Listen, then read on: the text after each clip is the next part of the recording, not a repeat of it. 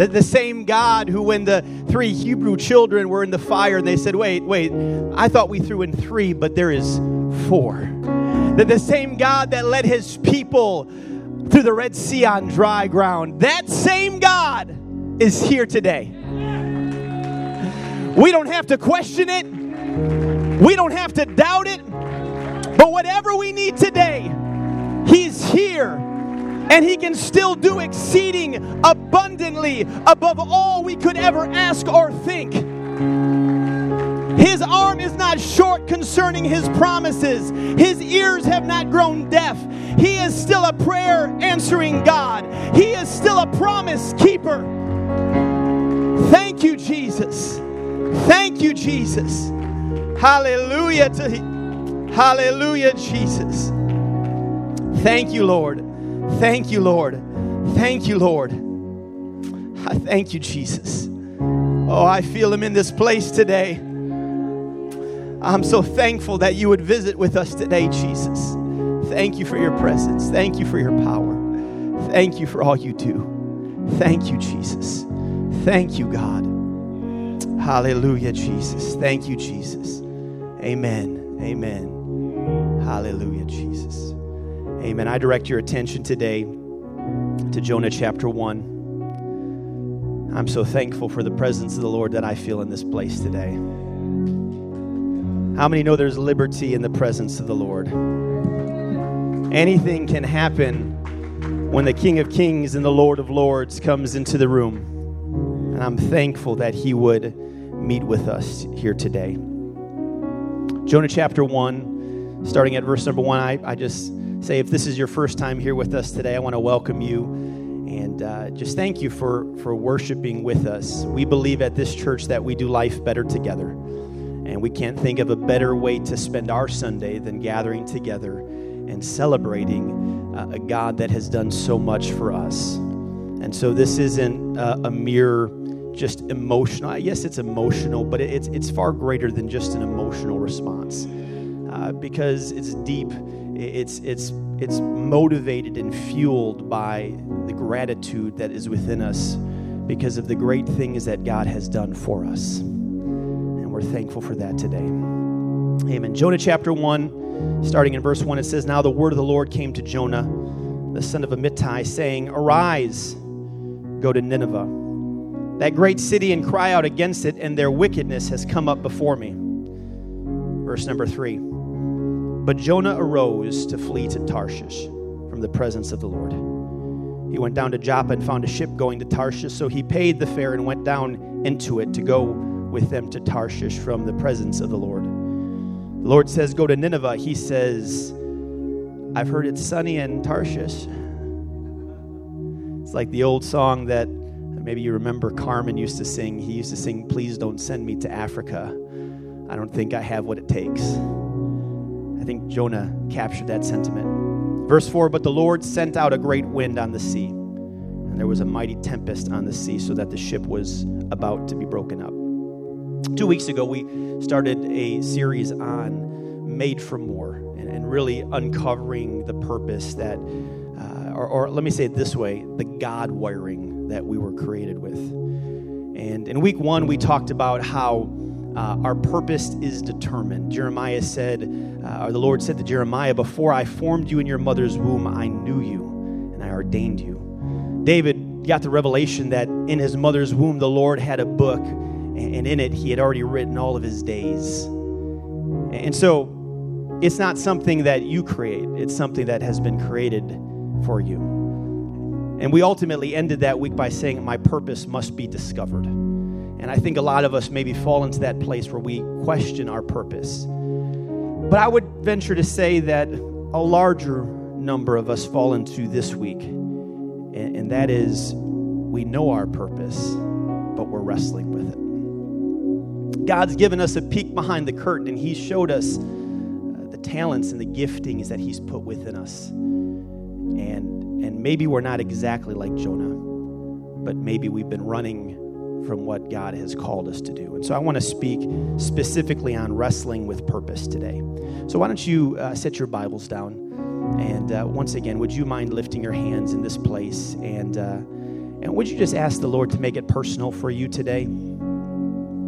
Let him know that he has your attention today, that, that yeah, we might have plans later this afternoon, but we're going to let these next few moments matter and we're going to ask that God speaks to us. Would you lift your voice with me? Jesus, I, I thank you, Lord, for what you have done in this place. I thank you for the freedom and for the liberty that we have in your presence. Thank you for the opportunity we have to walk, God, with you. One of the greatest things we can do in this life is walk with you, Jesus. And so I pray, God, that on this journey called life, that we wouldn't wrestle with what you have given us, but we would accept it and walk in it. Lord, within this building today are people that have been given talents and giftings, Lord, uh, skills, Lord, some uncovered, some still to be discovered. But Lord, I pray that our answer will always be yes, that whatever you want from us, God, whatever you desire of us, that we will give to you, Jesus. Lead us, Lord, and guide us in these next few moments. In the name of Jesus, we pray. Jesus' name. Why don't you clap your hands into the Lord?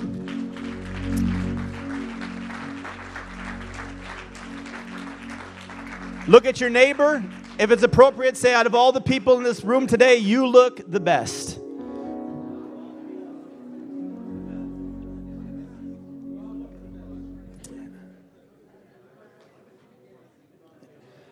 Thank the other person next to you for brushing their teeth today. We appreciate it. Amen.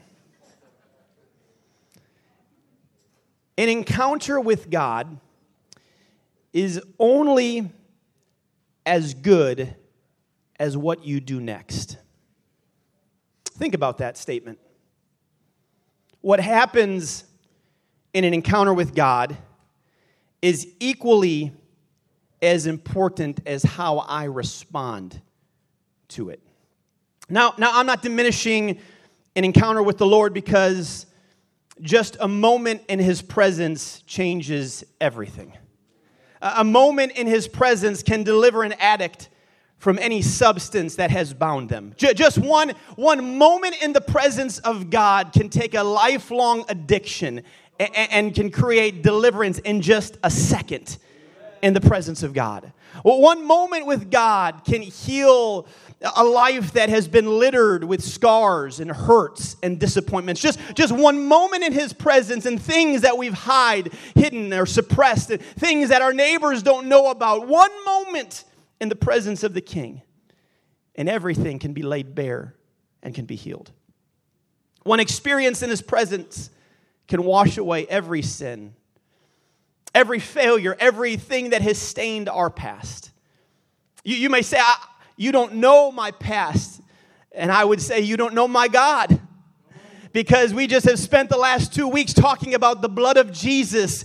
And the blood of Jesus that was shed some 2,000 years ago still covers every transgression, every mistake, every failure, and every sin. All I have to do is have an experience with God. One moment can change everything. How, how many of you have experienced that for yourselves? One moment with God. I love the old song. I'm not going to sing it, I'll leave that to Bishop. But the old song says, Troubles vanish, hearts are mended in the presence of the King. It's in His presence we find healing. It's, it's in His presence we find deliverance. I know I'm being redundant, but I want it to sink in. It's, it's in His presence we find direction. It's in his presence that, that, that a marriage that is hanging on by a thread finds the healing that it needs. It's in his presence we find strength. However, I return to my initial statement an encounter with God is only as good as what you do next. Yet, yet, yes, he's called you, but how will you respond? Yes, he's healed you, He's forgiven all of your sins. But what will you do next? No one more clearly demonstrates this paradox than Jonah. We, we established last time we were together that, that Jonah clearly had purpose. He, he walked in his purpose. He was a prophet to, to the people of Israel. He had relationship and experience with God. And he discovered his purpose. It, it wasn't a question. However, as time passes, the assignment changes. And the Lord says, Okay, you've been comfortable speaking to your people. Now, now I have another assignment for you. I want you to go to that godless, immoral people in Nineveh. And we see something that if you have a pen and paper, I'd like you to write down. The first thing we realize when wrestling with purpose is this purpose discovered unlocks the door to opportunity. Purpose discovered unlocks the door to opportunity. I, I, think sometimes this is where confusion happens, and we touched a little bit on this uh, at the end of week one. Is so often people confuse purpose with position.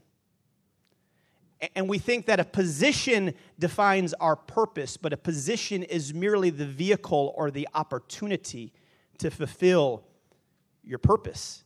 That's why it's imperative you discover your purpose, because if you don't know your purpose, you begin to do whatever you think. And that's why there's more people that work in dead end jobs and are more miserable than ever because they're trying to create their own life and they're trying to do what they think is best. They're chasing a dollar more than they're chasing the God given purpose. And I found that when you walk in purpose, no matter what the career path is, is you thrive in that because you're doing the very thing that God's called and intended you to do. So it's important we know our why because when you know your why, it will help you decipher the what. So many are trying to create the what and they're trying to figure out the what and they have no idea of the why. Am I making sense today? We, we want to know what's next. We want to know what do you want from me, God? What do you want me to do? And he's saying, uh, okay, that's the right question at the wrong time. The first question is, why was I created? What, why am I here? Because when I know my why, it will help me decipher my what. And as it is with Jonah, God reveals the opportunity. And it's important you understand that, that, that our why, we figure that out. God reveals that to us. But God is ultimately the one who, who reveals the opportunity that He has for us. God reveals the assignment. Look, look within Scripture. God made it clear to Noah. He said, Build an ark. Th- think about that. Think about the complexity of that statement in a, in a day and in a generation where there was no rain. And, and the Lord says, I'm about to flood the earth. You need to build something. Uh, you have to just trust me. You, you haven't seen this, you haven't experienced this, but it's coming and prepare. The Lord said to Abraham, He said, Leave. You're, I know you're established. I know you're comfortable. I, I know you're in a position uh, to retire, and, and, you're not thinking about the next step. You're thinking about settling down, but, but I want you to go to a place that I'm going to show you. He speaks to David, and, and David accepts the challenge to, to fight the Philistine giant that has been coming day after day and looking at the Israelites and mocking the people of God. And when David sees it and when he hears it, he says, Is there not a cause? We're going to let this man mock the people of the living God. Someone has to rise up, and that someone will be me. Or how about Elisha? Elisha serves the man of God and, and eventually becomes the prophet to Israel. Esther, Esther uh, approaches the king and, and, she, she sacrifices and risks her life. That, that there's a possibility that when she goes before him, he will not extend the scepter and she will die. And, and in each position, in each circumstance. Although the experience is different, there's a common denominator amongst all of them, and that's that God called them. God revealed the opportunity. However, notice something, and I think again this is important because we are a people that, that look around, and when we see how God interacts with other people, sometimes we assume that's the way that He's going to do it with us. And when our experience doesn't mimic someone else's experience, we think that there's something wrong with us. But look at the people I just mentioned. God, God spoke directly to Noah and to Abraham. But, but David and Joseph, their past experiences gave them the confidence to walk in their future promise. The, the past things that God had done in their life, Pastor Carlson, David, I fought a lion, I fought a bear. This giant's no different. Joseph, I, I have dreams, yes, uh, but, but I, have answered, uh, I've, I've been in prison and I've, I've helped others with their dreams. How is this going to be any different to go to the Pharaoh and answer his dream? And then there's Elisha, and then there's Esther. And there was a man of God in their life that said, Hey, listen, trust me, you're called. Take a step. And so let me, let me, let me just bring this down even further so that we can, we can look at it in our life. So, sometimes the open doors of opportunity comes in a couple ways. The, the first way you might want to write this down is it comes from a direct call from God. God is still calling. And there are many people today who come down to an altar and they get an impression in their, their spirit and maybe it's not an audible voice. Sometimes we think that it has to be this audible voice. Sometimes it's a gentle impression, and we're here, and, God is speaking through our conscience, and we're, we're, saying, uh, I feel like you're asking me to do this, God. And, and, and sometimes, sometimes it's through a dream. We go to bed at night and, and it's not the pizza, it's God trying to get our attention. And, and, as we're laying our head on the pillow, God is speaking to us and He's showing us things. And, and, and we wake up and we think that that was so real. Sometimes God speaks directly to you. He directly calls you. He directly shows you what He's going to do. He, he directly unveils something in your life. But that it doesn't always happen that way. The, the second thing is sometimes it's an obvious alignment of past experiences meeting a present need. That's a mouthful. It's an obvious alignment of past experiences meeting a present need. So sometimes we can pull from the past and we're walking this walk with God, and we get to a season of our life, and there's familiarity, and we don't understand why it seems so familiar. And we realize, okay, this is the this must be the next step because because God has dealt with me this way and this way and this way, and this is the obvious next step it, throughout my life, this has been a lot of the times how God has dealt with me. There, there's past things that lead me to a point, and I see the door, and the door's open, and, and God isn't opening the, the, the, the clouds, and, and there's not angels coming down and, and speak. No, no, it's, it's not happening that way, but there's this, this understanding when the door opens, that's the next place to go. It's clear. I, I can look at my past, and every step I've taken has led me to this place. And so sometimes you're looking for a voice, and God's saying, just look at your past. See the things that you see, God doesn't waste any of our experiences. The good, the bad, the ugly, the, the things that we wish would never have happened, God says, listen, I can use them all. And so the things that you look back in your past and you're ashamed of, the things that you look back and you say, I, I really wish that wouldn't have happened. God says, listen, I, I, it wasn't my design that that happened. That was, that was a result of sin, but I can use it. I, what I'm going to do is I'm going to clean you up and I'm going to heal you from that past. And I'm going to give you a platform to, to, to show how powerful your testimony is and can be. And, and the thing that was a, a source of great pain will become a source of strength. That's why, why, why Paul said, I, I, I pleaded with God uh, three times that he would take this thorn from my side. And God said, No, no, no. My, my grace is perfected in your weakness.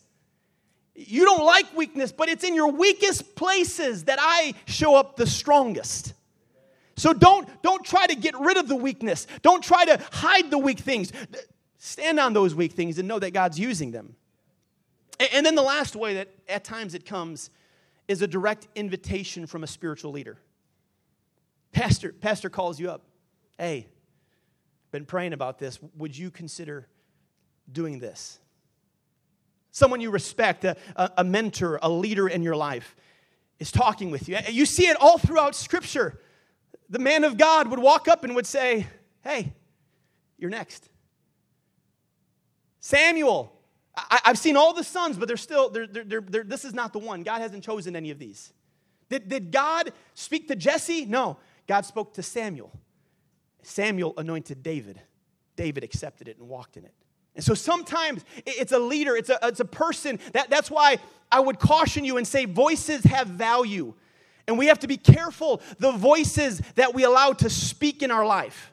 Because there are a lot of voices that have opinions about your future. There are a lot of voices that want to tell you what you should do and what you shouldn't do. There are a lot of voices that when you feel a call of God on your life, they will talk you out of it if you let them. Surely you shouldn't be doing that your, your life is so much more than that. And so we have to, we have to sort through these. But at the, at, the, at the core of all of these, God is the one revealing and locking the door of opportunity. But, but as it was said earlier, how do I respond to the opportunity? How I respond is revealing. How I re- respond is of the utmost importance. How I respond determines the course of my future. And, and so, how will you respond?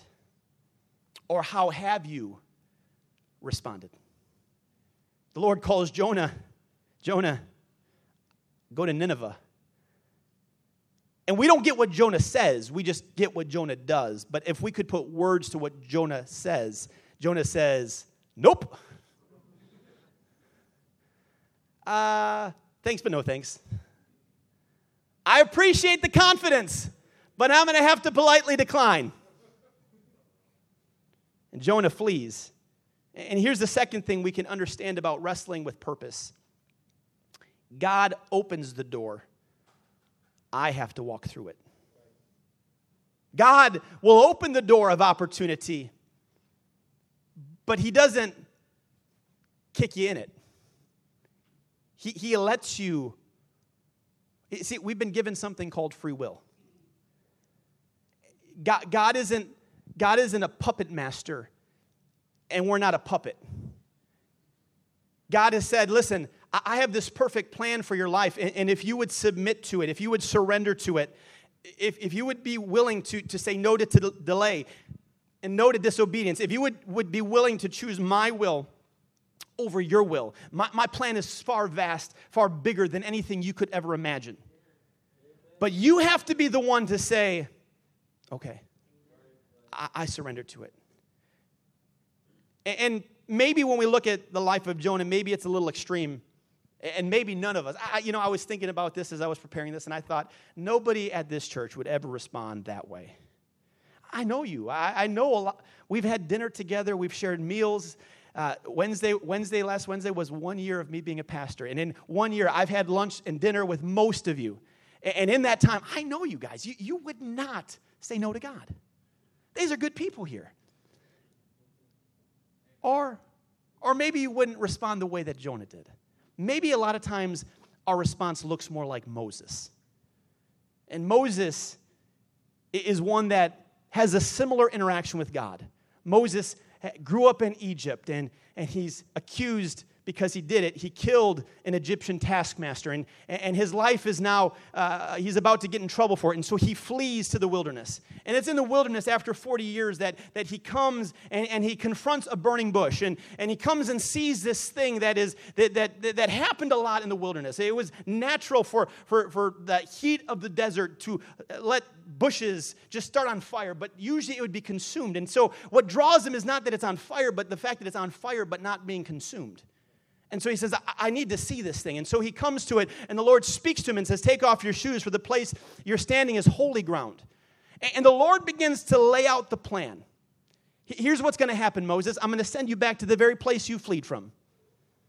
Yeah, I know there's wanted posters and they might look a little worn down, and Moses' name has been forgotten, but I'm going to send you back to the place that you were so quick to get out of because I have a plan for you. And God outlines the entirety of it, and He doesn't often do that to us. Sometimes, most times, He just gives us the next step. But for Moses, He says, Listen, you're going to come back and you're going to worship me on this hill. He tells them the story. And the first thing Moses says to him, it's recorded in Exodus chapter 3 and verse 11. Moses says, Who am I? And I've learned that a lot of times the wrestling match with God looks a lot like this. Moses wrestles with three things. And I think if you'd be honest today, you probably have wrestled with all three of them, if not currently wrestling. The, the first thing he wrestles with is identity. Who am I? It's a good question. It's a question of qualification, it's a question of experience, it's a question of background. You see, Moses wasn't a fool. Moses grew up with a good education, and Moses realized that in his past he was an orphan. He realized that, that I was living in luxury while my people were suffering. I'm a murderer. And he begins to, to play past scenarios in his mind, and they're disqualifying things. And, and surely, I'm a vagabond now. I've lost my influence. When I go back, there's a new Pharaoh. He doesn't know who I am, or maybe he does. Uh, but Lord, the time to have done it was when I was there. The time to have been the deliverer is when I rose up and, and killed the Egyptian taskmaster. That's when you should have used me. And God goes, No, no. Now is the time. And Moses says, Who am I? I think we wrestle with that question. It's a disqualifying question. It's a you can use anyone but me question. It's a, if only you really knew me, you wouldn't want me to do this question. And because we wrestle with our identity, we consider our past failures, our disappointments, our flaws. We wrestle with, with our mistakes, where we fall short, what we bring to the table. You fill in the blank. You, you know what it is to you. You, you know the thing when, when someone asks you and says, Hey, God wants to use you here, or when God calls you, you know the thing that ultimately your mind goes back to. I don't know it. But, but I've realized that, that there, is a, uh, there is a common emotion that is wrapped into all of those feelings, and the emotion is shame. Within, within any time God calls us to do something in our identity, the emotion that, that resonates and likes to creep up is shame. Now, now understand something shame is different than guilt. Guilt says, I did something bad. And guilt, a lot of times, is a positive emotion because it drives us to rectify the situation. Shame says, I am bad. And shame, when not handled properly, eats away, it erodes us. Shame is that warm feeling that washes over us, making us feel small, flawed, and never good enough. Shame tells us that since we are flawed, therefore we're unworthy of God ever using us. And the worst thing we can do when feelings of shame creep up in our life is wrestle with them by ourselves. Say nothing at all and let the judgment pile on us. Because those are the three things that shame feeds off of silence, secrecy, judgment. Shame likes to get you alone. And, and, and in the early morning, when, when you're all by yourself in your prayer time, shame likes to whisper in your ear you're not good enough. Your past disqualifies you from what you think you're going to do. Shame, shame likes to tell you things that are lies. And, and, and how it usually goes is out of the mouth of two or three witnesses, all things are established. I've told this story before, but, but I remember it, when I was a youth leader and I, I felt shame. And I, I, I, said to my wife, it was a thought that I had been wrestling with for such a long time. I, I'd, I'd been feeling like I was a failure. I'm not doing anything. I'm not making a difference. And I looked at her and I said one day, I'm a failure. And, and, she encouraged me. She didn't just say, Yeah, you are. you might as well quit. She, she encouraged me, but it was a week later that I was talking with a parent, and they, at the conclusion of the conversation, it didn't go the way they wanted it. They looked at me and they said, You're a failure. I thought it, I spoke it, someone confirmed it. And I went through a series of, of, of, of months where that, that cycle of constantly feeling shame. I can't. Every time I would try to prepare, every time I would try to do something, every time I would try to make a difference, because you see, that's what shame does. It corrodes our confidence, it eats away at our faith, it, it erodes what's true, and it, it allows our emotions to fester on things that are false. And if we're not careful, it leaves us unwilling and unable to move forward for God. That's why Paul, in writing Romans, he said, But indeed, O man, who are you to reply against God? Will the thing formed say to him who formed it, Why have you made me like this? But if we're all honest, we've said a variation of that to God. Why did you create me this way? We, we, we look at, the, he's the potter and we're the clay, and the clay screams out and says, Why do I look this way? Why, why have you shaped me this way? When I look at others, they're shaped better, they're skinnier, they look better than I do.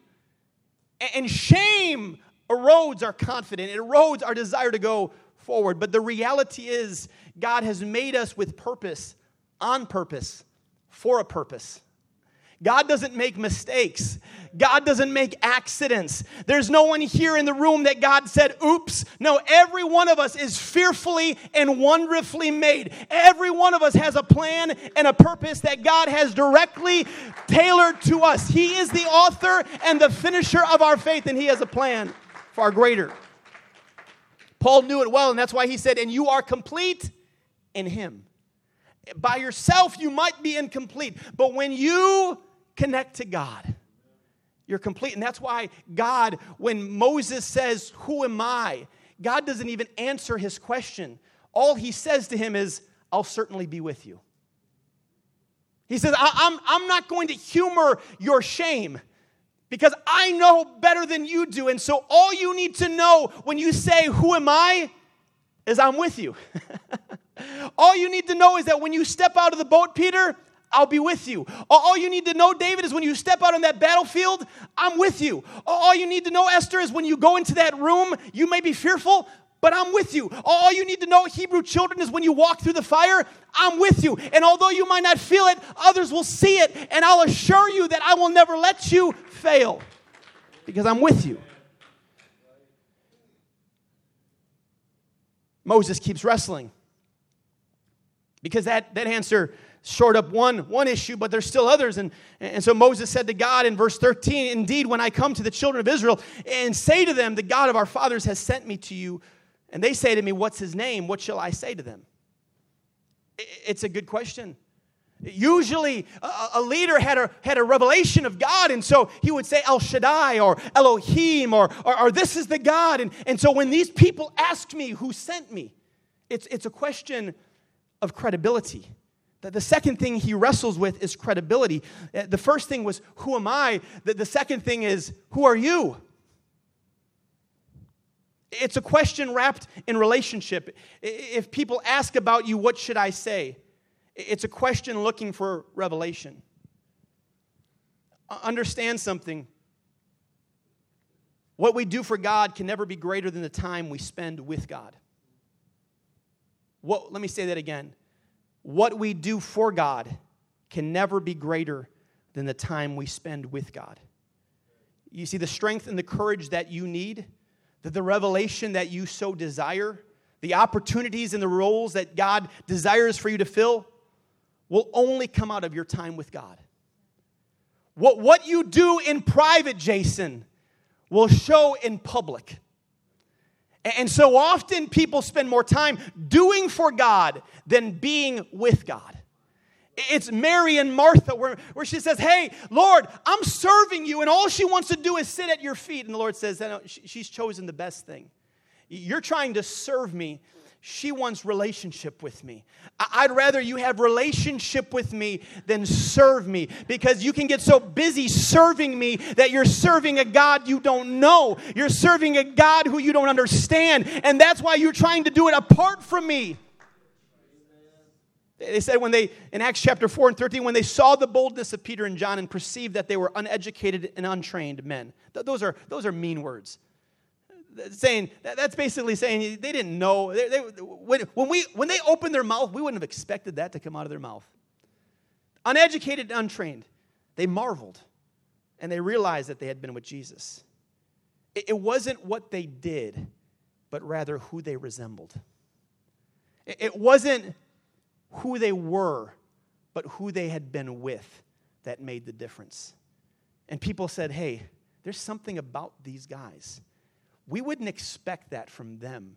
And the only obvious thing is they've been with Jesus. I, I want people to say that about me.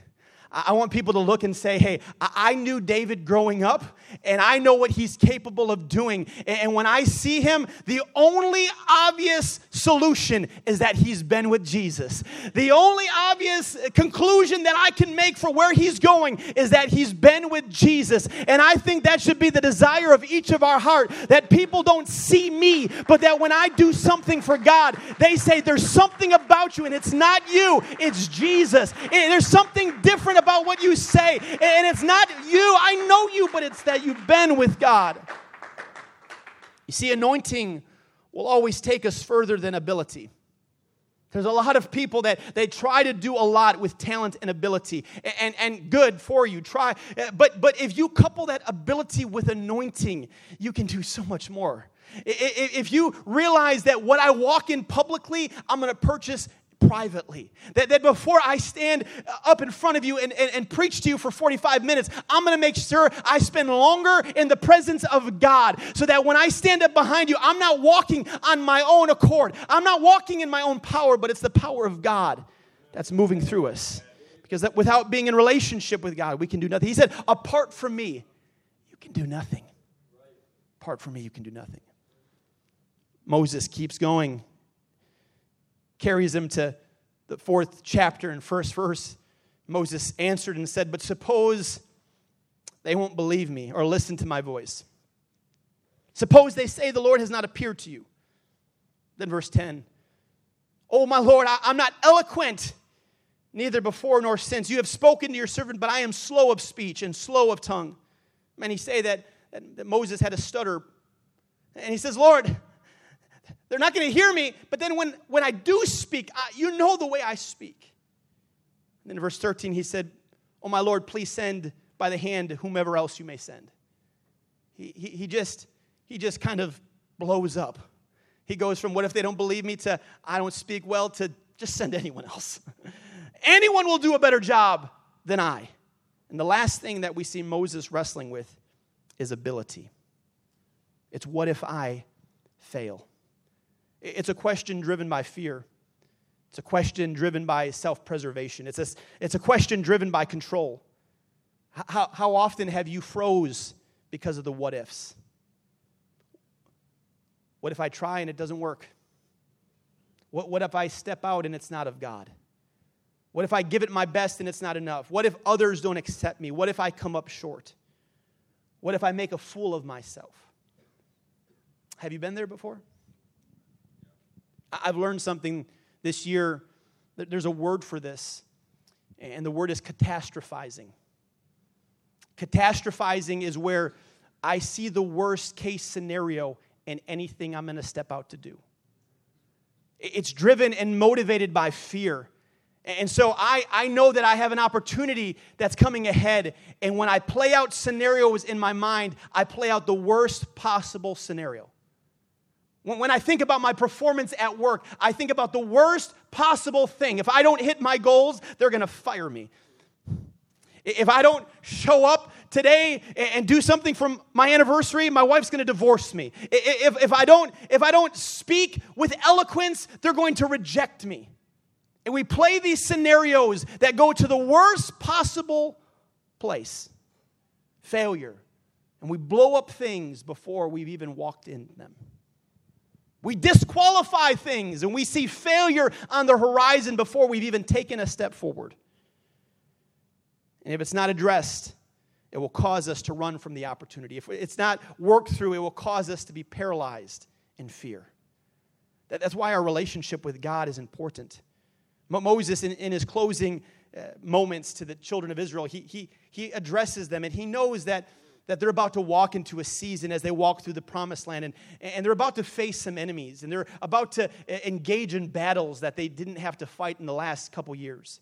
And he says to them in verse 8 of deuteronomy 31 and the lord he is the one who goes before you. He will be with you. He will not leave you nor forsake you. Do not fear nor be dismayed. You, you have to realize that wherever god has called you to he's going to give you the ability to make it through.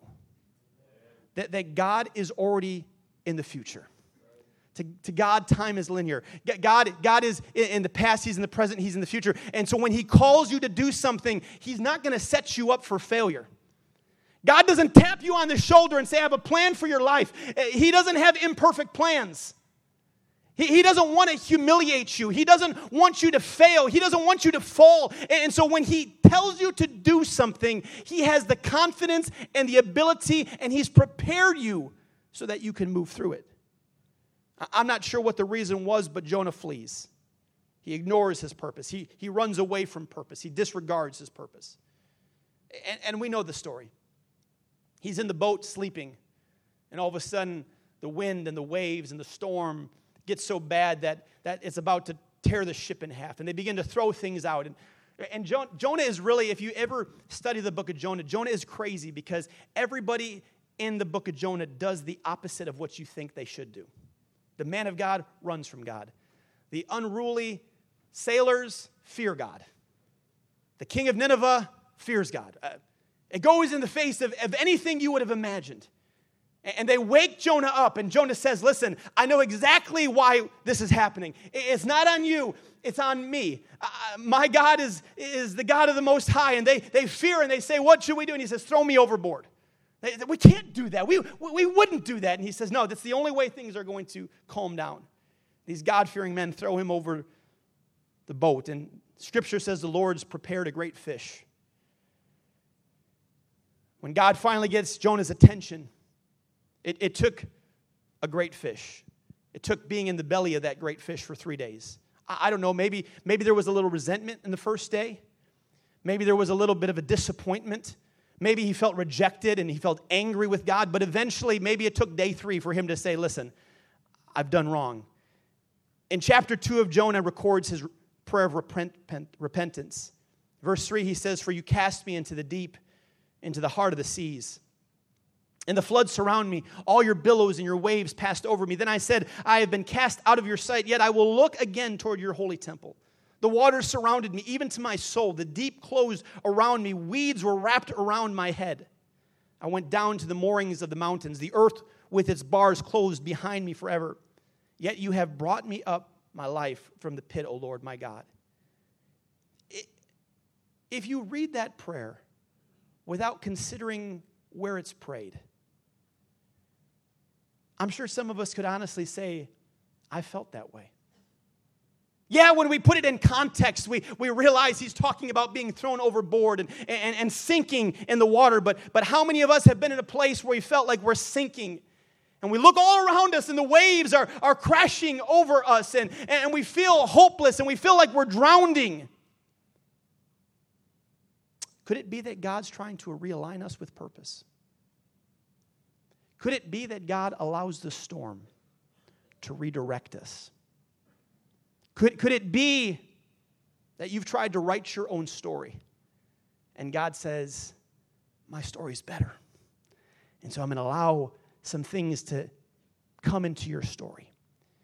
And my hope is that these things, although uncomfortable, although painful, that if you would allow yourself they're going to direct you back to the place I want you. And some of us have had to go through things. And we've gotten eventually to the place, the shores, being thrown up by a great fish. And we have some wounds and we have some scars that maybe God never intended. But He said, if you would just surrender to my will, if you would just surrender to my purpose and my plan for your life, I'm the one that will lead you, I'm the one that will guide you. Why don't you stand with me?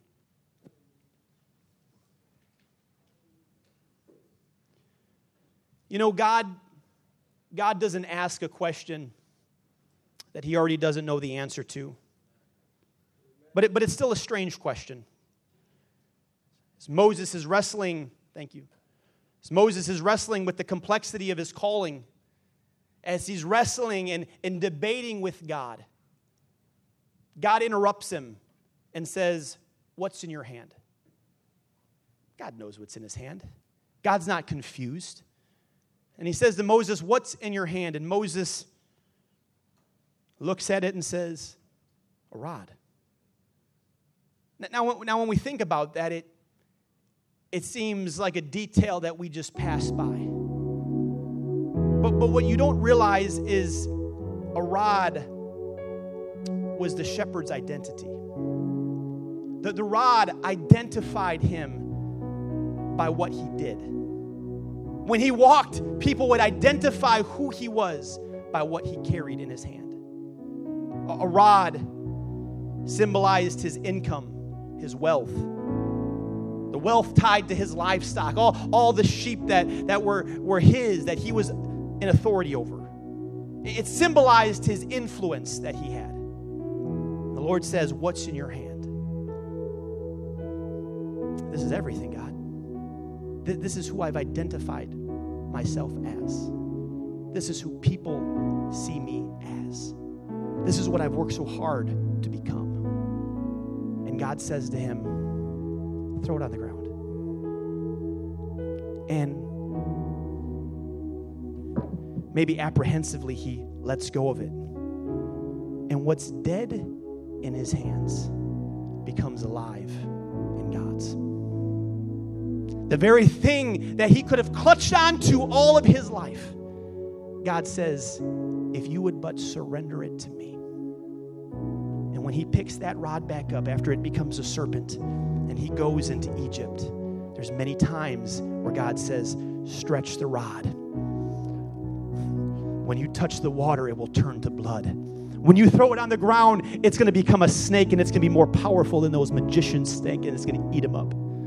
When you come to the Red Sea and everybody's fearing because the army is behind you, you just stand in that middle of that water and you put that rod down. And yes, it identified something in your past, but I'm telling you, if you surrender it to me, it will become the means by what you are identified in your future.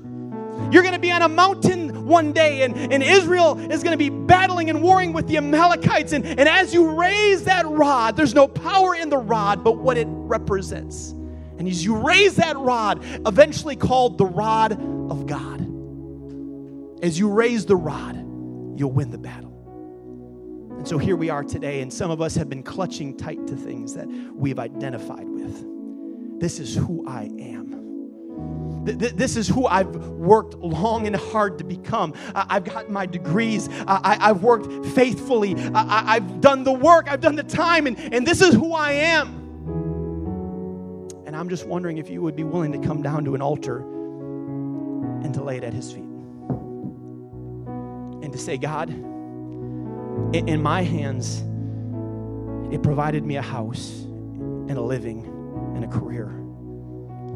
But I'm just foolish enough to put it in your hands. And whatever you want to do with it. My life is not my own. I know how I feel about myself. I know the insecurities that are inside of me. I, I know the shame filled feelings that have kept me from stepping out. But Lord, I'm going to step out today. And, and, and what I've been trying to do and has become dead in my hand dead end jobs, dead ends. I'm just going to lay it down at your feet today. And whatever you want to do with it, Lord, would you do it? I, I open this altar up today. Maybe you've been wrestling with your purpose. Would you step out? Would you come down to this place? And would you surrender what is yours to God? God, I give you everything. All that I am, Lord, all that I have. God, I give myself to you, Jesus. Lord, I pray today that you would touch these wonderful people. God, thank you for your purpose. Thank you for the plans, the thoughts that you think about us. David said, If I were about to count the thoughts that you thought about me, I wouldn't be able to count them. They, they outnumber the number of sand, grains of sand on a sea. God, you think about me daily. Your purpose and your plan is so great. Would you touch these wonderful people today, God? Would you lay your hand upon them, Jesus? Would you let them know they've been called, they have been chosen by you, that your purpose for their life is great, that your plan is even greater if they would but surrender to it, Jesus. Touch them today, God. Keep them today. Direct them, guide them today. In the name of Jesus, I pray.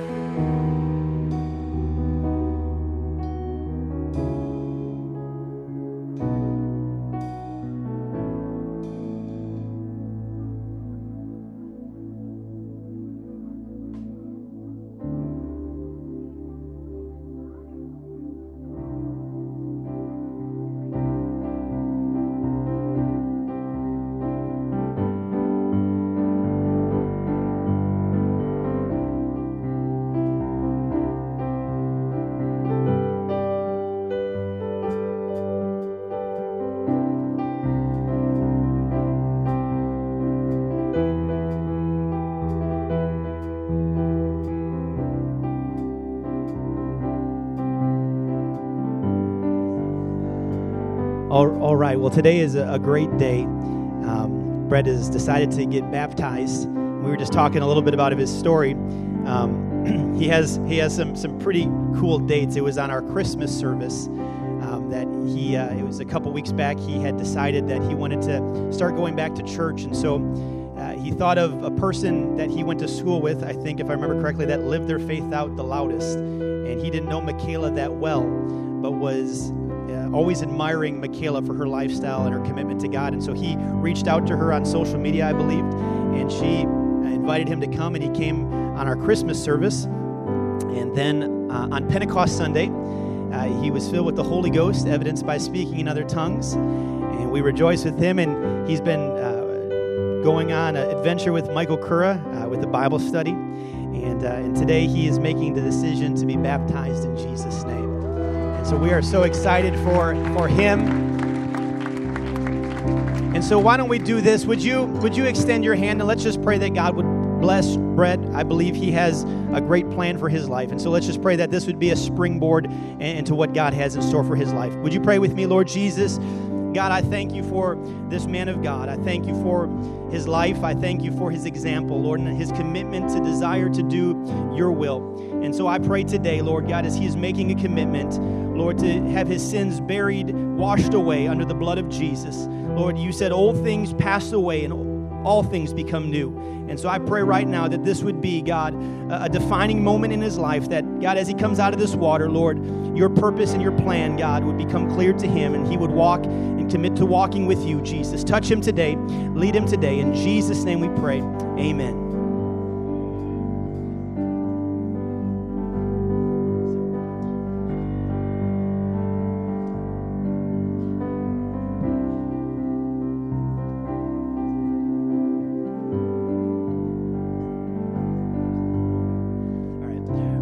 Treader, by the profession of your faith and your obedience to our Lord and Savior, I this day baptize you in the name of Jesus Christ for the remission of your sins.